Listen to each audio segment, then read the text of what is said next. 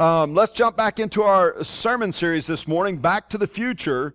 And today is part four. It's Give It Away. And so we'll get to that here in just a moment. But you, if you've been with us over the past few weeks, we've been in this series and we're hoping you're seeing that life is connected. You know, if I could go back, I would change some things that would definitely impact my future and probably your future for the better. Isn't that the truth? Yes, right? But we can start right now to begin to secure a great future for what God has for us and what He's intended for us. So week one, we covered, I called it the Wonder Years. If you ever grew up watching the show, The Wonder Years, hilarious show. It was a young man trying to find himself and it was the culture trying to label him for who he should be. Right? Now look, the culture wants to name us and we discovered this, but there's only one who has the right to name us and that's Jesus, the one who created us. And he's got a name for us. If you weren't here that week, go back and listen to the message. Week two, we covered the single life, which was get out of debt, stay out of bed, and clean out your closet. And we definitely meant what we said there, right? And so if you weren't a part of the service or you didn't hear that sermon, go back. Or if you have children that are living the single life right now, say, hey, there's a message for you. Go to harvestchristianfellowship.org uh, and pull up this message, the single life. And then week three, we talked about the double life, right? When we get married, the married life. And couples that pray together, we learn stay together. That it's not couples that just come to church. The odds are pretty much the same as it is in the culture. I mean, 50 50 chance that you'll make it. But couples that pray together, one in 10,000 get divorced. Now that's incredible. When you call upon the one who, watch, instituted marriage. Hey, there's a lot of things out there trying to redefine marriage. But here's the truth. The one that created marriage is the one who will sustain your marriage. So call upon his name. Don't be afraid to do that together. All right? And then today we're going to be talking about legacy, that, that how we should leave a legacy, how to give it away. This is starting to become important in my life. I did a funeral a couple weeks ago. I, I told you about our associate pastor at Wolforth. He just uh, at a at a uh, a church party and just falls over and dies. So I had hired him. A great man of the Lord, just loved this guy. Really hard on me there for three or four days. I go back to Wolforth to do the funeral, and when I when I get there, it's just a packed house already. I mean, I'm there 45 minutes early, and it is just packed. Now walk in and people are greeting and they're like, Curtis, what happened to you? Curtis, what is wrong? Is that really you? Is that really your hair? I mean, I got people rubbing my hair everywhere I go because some of them hadn't seen me in a few years and didn't realize my hair has grayed out. And, and when, when I left there five years ago, right, I didn't have a gray hair one. so yeah, I get to Amarillo, Texas, and you guys about killed me. Right? That was my only excuse. I didn't know what to tell them. I was like, hey, yeah, it really is me. Yeah, this is really my hair. No, you color your hair. I had one guy just razzing me about coloring my hair. I'm like, no, this is me. This is who I am. One of two things happened. Either Amarillo made me old, or I've become very wise by serving Amarillo, Texas. So I choose to go with the second, right? So we got to start thinking about legacy, things that we're going to leave behind. Because it's not what you get in life that makes the difference. It's basically what you give in life that's going to make the difference. This is, this is where we are today. You know, I, y'all see me carry this thing around. Have you seen it? If you see me get here uh, during the week, I always have this bag with me. Now, I've gone through two or three of these bags, but I always have this bag. It's funny. Some people think, honestly, that I'm Gabriel, that my trumpet's in there, and I'm going to blow it one day. But let me just tell you, I'm not because I would have already blown it. All right? I've blown it in other ways, but not that way. Uh, so here we are. What do I carry in this treasure chest? Lunch. it's not enough, Joe Adams. so, so when we look at this, um, I just have a lot of unique things. I always have this with me. It's, it goes with me everywhere I go. It's just kind of an attachment to me. It's, it's kind of who I am. I keep a lot of cool things in here. But today, I stacked it full of a lot of cool things, a lot of cool memories that I kind of want to share and show with you. I, I, you've heard me tell the story about my parents who one time I, I really fell into depression. I mean, here I am. I'm in HUD housing. Uh, I'm back in Texas. I don't know what to do. And, and uh, I'm working, but I got furloughed. I mean, just a number of things were not going right in my life. And so I decided I'm moving back to Arizona. Uh, I'm going to finish there, my school. I'm just going back in the military anyway. None of it makes any difference. And my mother came and my dad, and they sat down on my bed. And you need to know from the time I was about 13, my parents really, um, they just corrected me and gave me direction. But as far as you know, being on my own, they let me be on my own pretty much. I had a full-time job from 13 on and, and just worked and this is what I did and this is where I spent my money and this is how much I saved and they just pretty much let me go. So they really hadn't spoken into my life in this way in many years. And I told you that my mother and dad came that particular time in my life, sat down on my bed in my apartment and they said, Hey, we just want to give you something. And we believe that if you'll start doing this every day, it'll make a difference in your life. And it was a plaque that said, Yes, Lord. And it's by my mirror, and here's that plaque. It's one of the treasures that I keep in my treasure chest, right? It's something they gave to me that I'll pass on one day.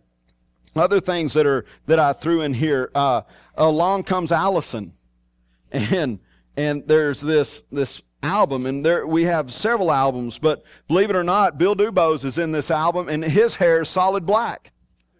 And it's solid white today, anyhow. Tell him I said that, but geez, I mean, uh, pictures of my bride in here and all this. I mean, she's just beautiful, and there's Wink, you know, and he's got a smile, and his hair is still the same color. It hasn't gone back, Wink. Uh, you know, and here's Pete, who was in my, y'all, y'all met Pete two or three weeks ago, our missionary over in Indonesia, and he, here's his pictures. Anyway, all kinds of things in here. I, I had that in there. I, my son likes, likes this. He keeps this in his room. This right here is a, yeah, don't worry. If it were red, scared me too, Allison. But the truth is, if you, uh, you can do a lot of things with this because if it's blue, it means it's a dummy round. This will not go off. Okay? If it were red, don't throw it around. This was interesting. A friend of mine in the Air Force, when I was in the Army, we were doing some work together, and he actually worked on the warthogs. And if you know anything about a warthog, it made a huge difference over in the Gulf. And uh, this was fired out of the Warthog. This is 30 millimeter right here. And so Wade likes to keep this in his room. I've had it for years. That man gave it to me and I remember it. This is kind of an interesting thing that's in here. Um, this is uh, Operation Desert Storm, Bravo Troop, Quarter Cav, uh, Cav, um, APO.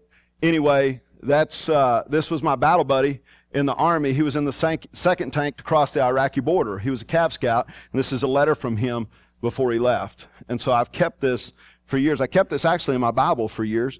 And then uh, I threw this in there. Y'all like this. Um, this was actually a shed that we found at our house, but it, it, reminded me of something. I actually went out to get the antlers that I shot this this deer this past year because, uh, but they, they still need to set out a little bit longer.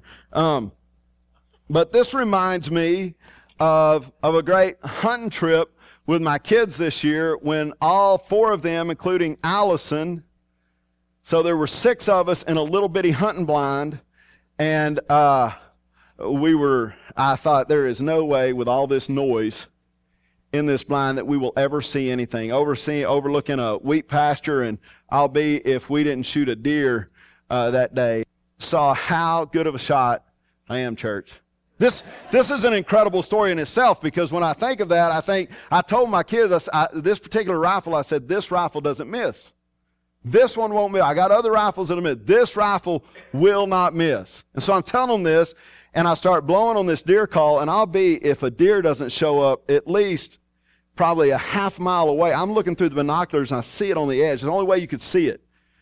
And I watch this thing and I start grunting and calling. Of course, I don't think he can hear me, and I'm just messing around with the kids. There really is one. They're like, there's nothing out there. There's nothing. This thing comes on a beeline right for us. And I'm watching through my scope now, and I get him in the scope. Well, I say, here in a minute, he's going to hit a rise, and you're going to see him come up. Sure enough, he hits this rise. He's out there probably a couple hundred yards. And I said, okay, y'all cover your ears. I'm about to can him. So I shoot, and this thing takes off running. I mean, in a dead run. And my kids are like, Dad, you said you never miss. You never miss. Wow. You know, and they're rising me. And I'm like, Wade, grab that other window, open that window. I'm swinging around. Y'all duck. So they swung around. This thing's running. He stops. He looks at me. I shoot again and he drops. So uh, we had some good eating, and I won't go on to tell you where I shot him the second time. I did hit him the first time right where I was aiming. I don't know what happened. He was just tough deer. But we've got memories, we've got traditions, we've got establishment, we've got all kinds of things in this bag. There, there are all kinds of things that they're going to remember that they'll pass on from generation to generation. And each one of us really should live our lives looking to the future and what impacts us that is for the kingdom of God. We should be willing to step up and impact others for the kingdom of God. Right? This is my trunk. It's full of treasure. And I have several other treasures at the house. And there's, there's things, as a matter of fact, I keep a, a, notebook similar to this one. The letters that I've written to my children in the past, I usually make a copy and put it in that notebook just to have them all together in one notebook. I started to bring it, but I'm not old enough yet. Still passing that stuff on, right? But I want you to listen to me today. If you're 40 years old or older, this message is for you. If you're 39 and younger, listen anyway. Okay? Because I'm always aware today of the shortness of my time here and how important it is to be intentional in the giving away of the treasures that you have to others. It's so important. I mean, we just saw a video on the children, the next generation coming up, and yeah, we're talking about finances. Give to that. If you're 40 years old, God wants you to know something. He is not done with you yet. I've had the privilege to do four funerals and a wedding in the past four weeks. And one thing I know for some of you, life is before you. But watch, for others of us, more life is behind us than what's before us, and that is a sobering thought. You just wake up one day and you go, What happened? Jeez, am I really this old? Right? So here's the deal. What we do today will never be measured by how much we get. It will be measured by how much we gave away. That's what's important. I want you to know something. If you've got gray hair this morning, you are the hope for the future. We, will preach a camp here in a couple weeks, and uh, no one on the harvest staff is going to stand up there and say, Hey, kids, you're the future. You're the hope for America. You're the hope for all the generations to come. You're the hope. No, listen to me today. That's nonsense. The hope is in the wisdom of who the church holds today. Now, let me ask you, are you willing to give that away? The only way the next generation can be the hope if, if, if those who have gone before are willing to hand it off and give it. You've lived some life. Good for you. You've got some arthritis. Good for you. You're having to hold the papers out a little bit further. Good for you. It's okay. You're not broken. And, and, and we live in a culture that says, hey, you're used up by the time you're 40 or 45. Like I said, the most sought after age for a pastor now is the age of expert from the age of 28 to 35. After 35, we don't need you. It's like the circuit riders. They were considered old, worn out preachers by the time they were 28. It's important that we pay attention to what God intended. There is a reason throughout Scripture elders are mentioned because elders are useful, possibly the most useful tool ever. Go and walk with an elder. Learn to become an elder. Learn what it is to be wise. Learn that there's a great treasure in that. Look, you've put a lot, lot of life behind you. You have a lot to offer. You've raised your children. Perhaps they are in college or in high school and they're working at a great job. Perhaps you can share some of those experiences of how you raised them, the ups and downs. Maybe living through rough economies or careers or having sickness, faith, divorce, remarriage, church, young parents, and for some older parents in need of care, births and miscarriages, death and loss. You have endured those things. I was with a woman at the nursing home not long ago, and I sat down with her and I just said, "Hey, her, they're telling me all her ailments. There's no hope for her in this life." Now I looked at her and she seemed to have a peace, and I said, "Well, she seems to be doing pretty good." Uh, I said, "I bet this isn't her first dirt road." Right? Some of you have been down many. Some of us have lost transmissions trying to get to school on dirt and muddy roads. Right? And so here's what we learn. We learn that, look, we can really help someone else make it through their difficult times. We can encourage them. You have acquired a truckload of experience and perspective. You see, the problem is our culture is trying to convince us that if you're elderly, if you're older, then we don't need you anymore because this is the day and time of the age of the expert. And that's a dangerous place to be. Let me encourage you, we need you more than ever. Look at our culture today. Is it one that you with gray hair would want to raise your children in? Maybe it's time to uncover some treasure and start speaking the truth of God into other people and handing that off because it's better to give it away than to bury it with you. Paul told Timothy, I, I love this because I'm about to get on everybody right now. This really wasn't in my notes until this morning. You love that? Um, you didn't find that funny? I did. That's just wisdom, right? Let, uh, Paul tells Timothy, let no one look down on your youth, right? That, that you're not to be looking down on your youth. Uh, so this is what we've done with that scripture. We've done that to defend every young preacher that's out there, every 24, 25, 30 year old preacher that's out there. They're defending themselves. You're not supposed to look down on me. Paul told, uh uh-uh. uh. I'm, I'm the wise, I'm the one that, well, wait a minute. No, no. Timothy walked with Paul. Uh, let me say it this way. This isn't in my notes either, so I've got to recall this in a good way, all right, where we get it. The, the scribes and the Pharisees and the Sadducees, you could not become one without walking with one for a minimum of three years. So, any type of priestly duty or something of that, you would literally apprentice yourself to someone for three years. Now, what's interesting to me about this is Jesus' ministry on this earth was how long? Three years. There's a reason for that. I believe he was making a point, and through those three years, he made disciples. See, there is a time where we're to be quiet and pay attention and learn from those who are older than us those who are two and three steps ahead of us, we are to walk with them, pay attention, and learn. Now let's look in Matthew chapter 25. You have your Bibles this morning. I know some of you out there saying, when's he going to get in Scripture? Because, man, it's already 10 o'clock. Well, just stay with me. There's more treasure to come, right? Matthew 25, verse 14. For it will be like a man going on a journey who called his servants and entrusted to them his property. To one he gave five talents, to another two, to another one, to each according to his ability. Then he went away. He who had received the five talents went at once and traded with them, and he made five talents more. So also he who had the two talents made two talents more. But he who had received the one talent went and dug in the ground and hid his master's money. Now, after a long time, the master of those servants came and settled accounts with them. And he who had received the five talents came forward, bringing five talents more, saying, Master, you delivered to me five talents. Here I've made you five talents more. His master said to him, Well done, good and faithful servant. You have been faithful over a little, I will set you over much. Enter into the joy of your master.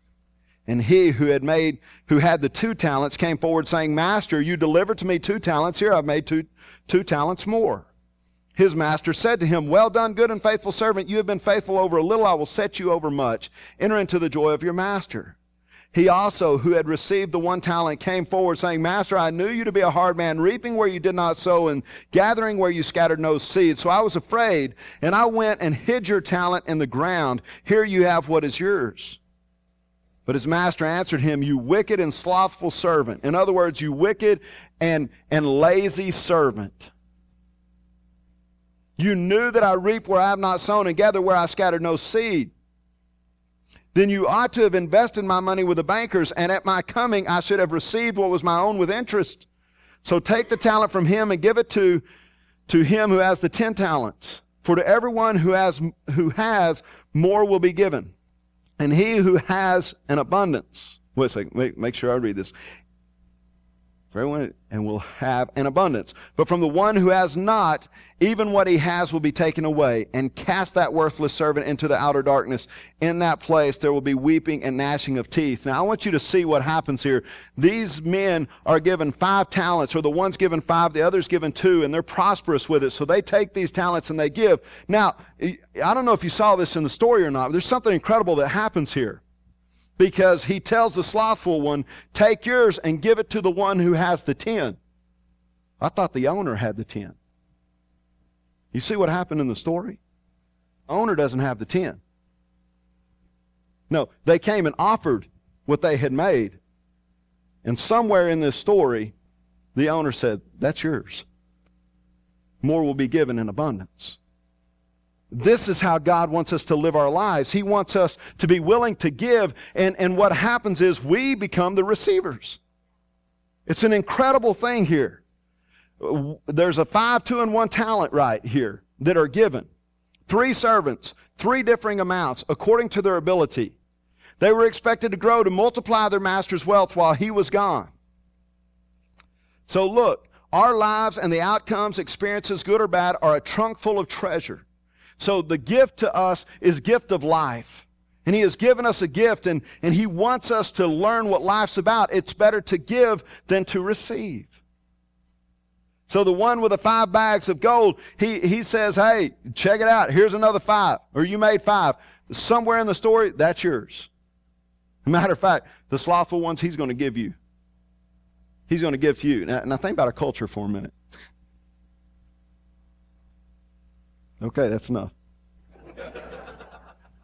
You see, it's just the opposite of this. We're going to take these and give to these. Pay attention to this stuff, right? Don't bury it or allow it to be buried with you. So here we go.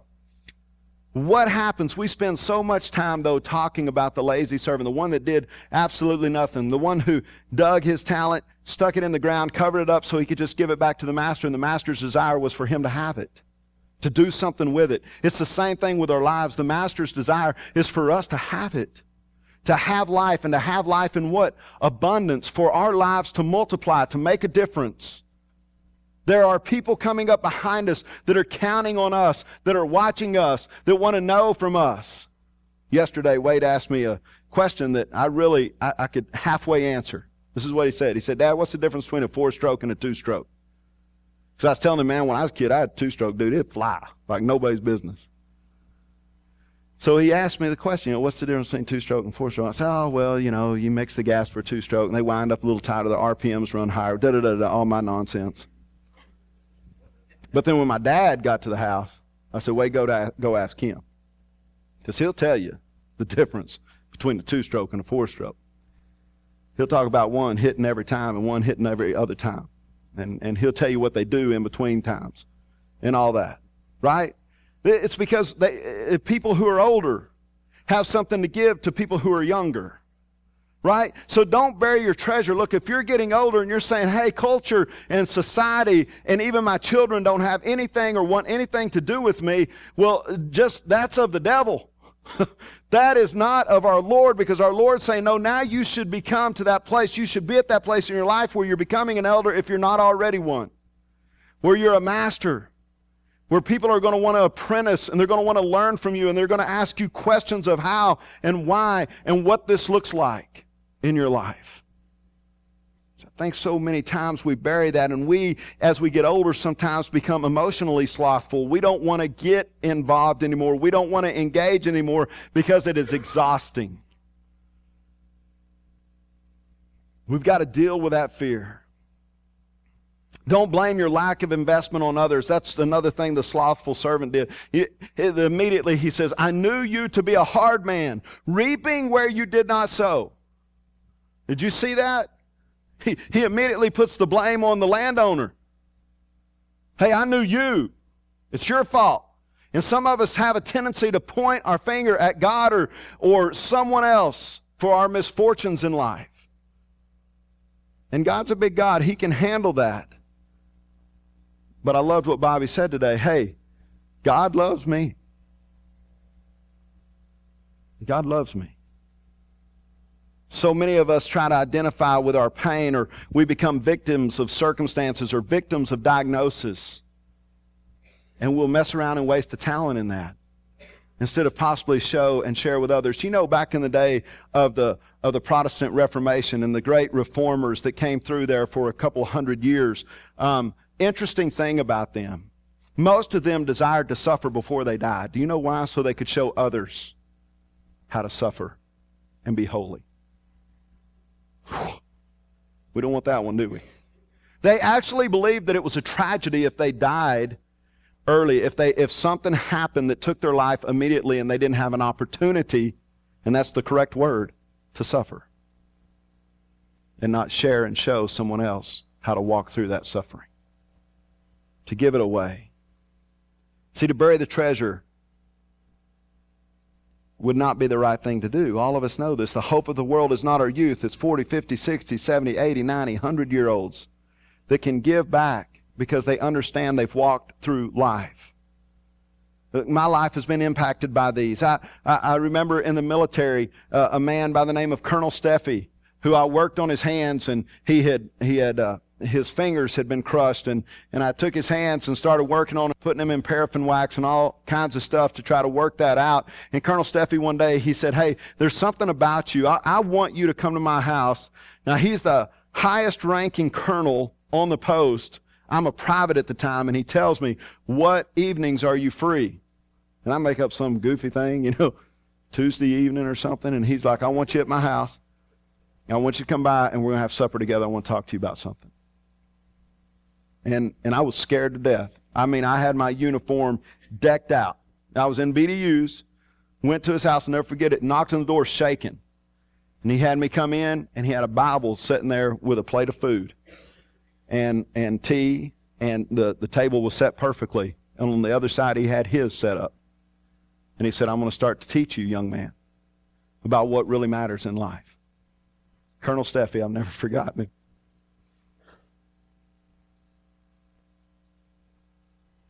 Tried to look him up when I was putting this together.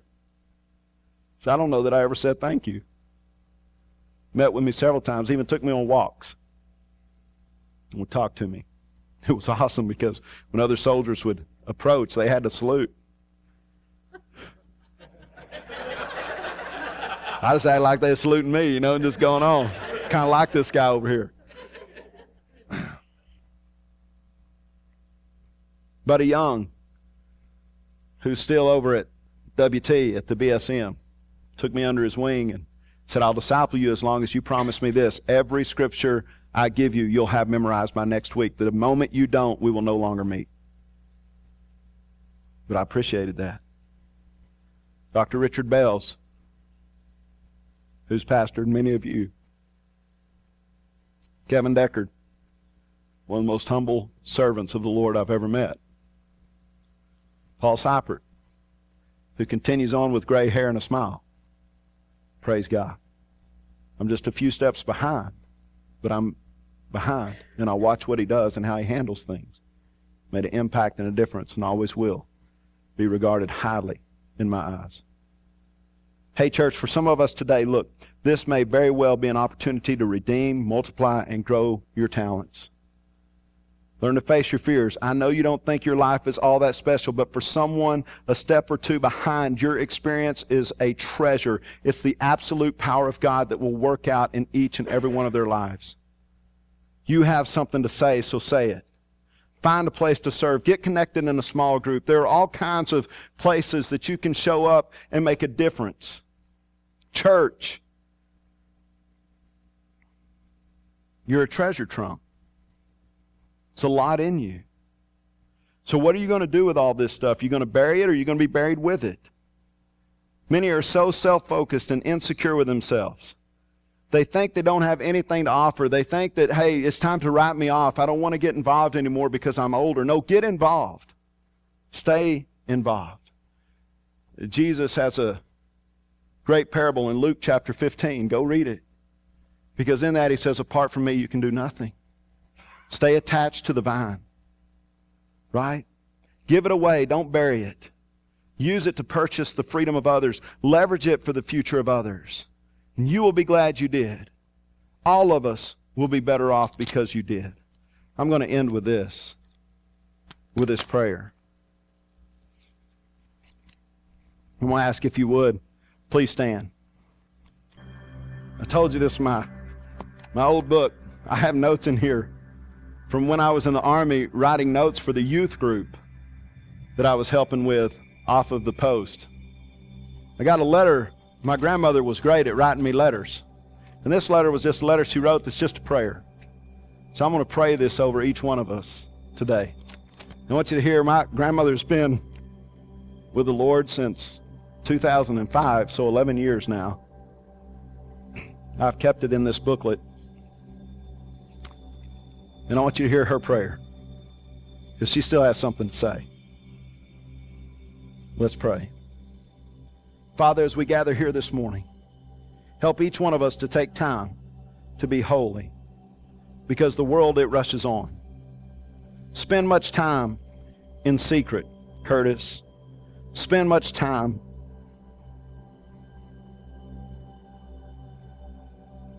with Jesus. He knows our thoughts, He knows our mind, our ways. Always ready to forgive. Lord, be with the ones that teach God's word to each and every one of us. And may the words of our heart and mouth and the meditation from our hearts be acceptable unto Thee, O Lord, my God and my Savior. We pray for the sick and we pray for the wounded. We know, Father, that you cleanse the lepers, that you raise the dead, that you cast out the devils. Freely you have received, freely give. Be with all our church members, pastor, wives, and families. Help each one of us to reach out to the needy. Thank you for healing Eloise.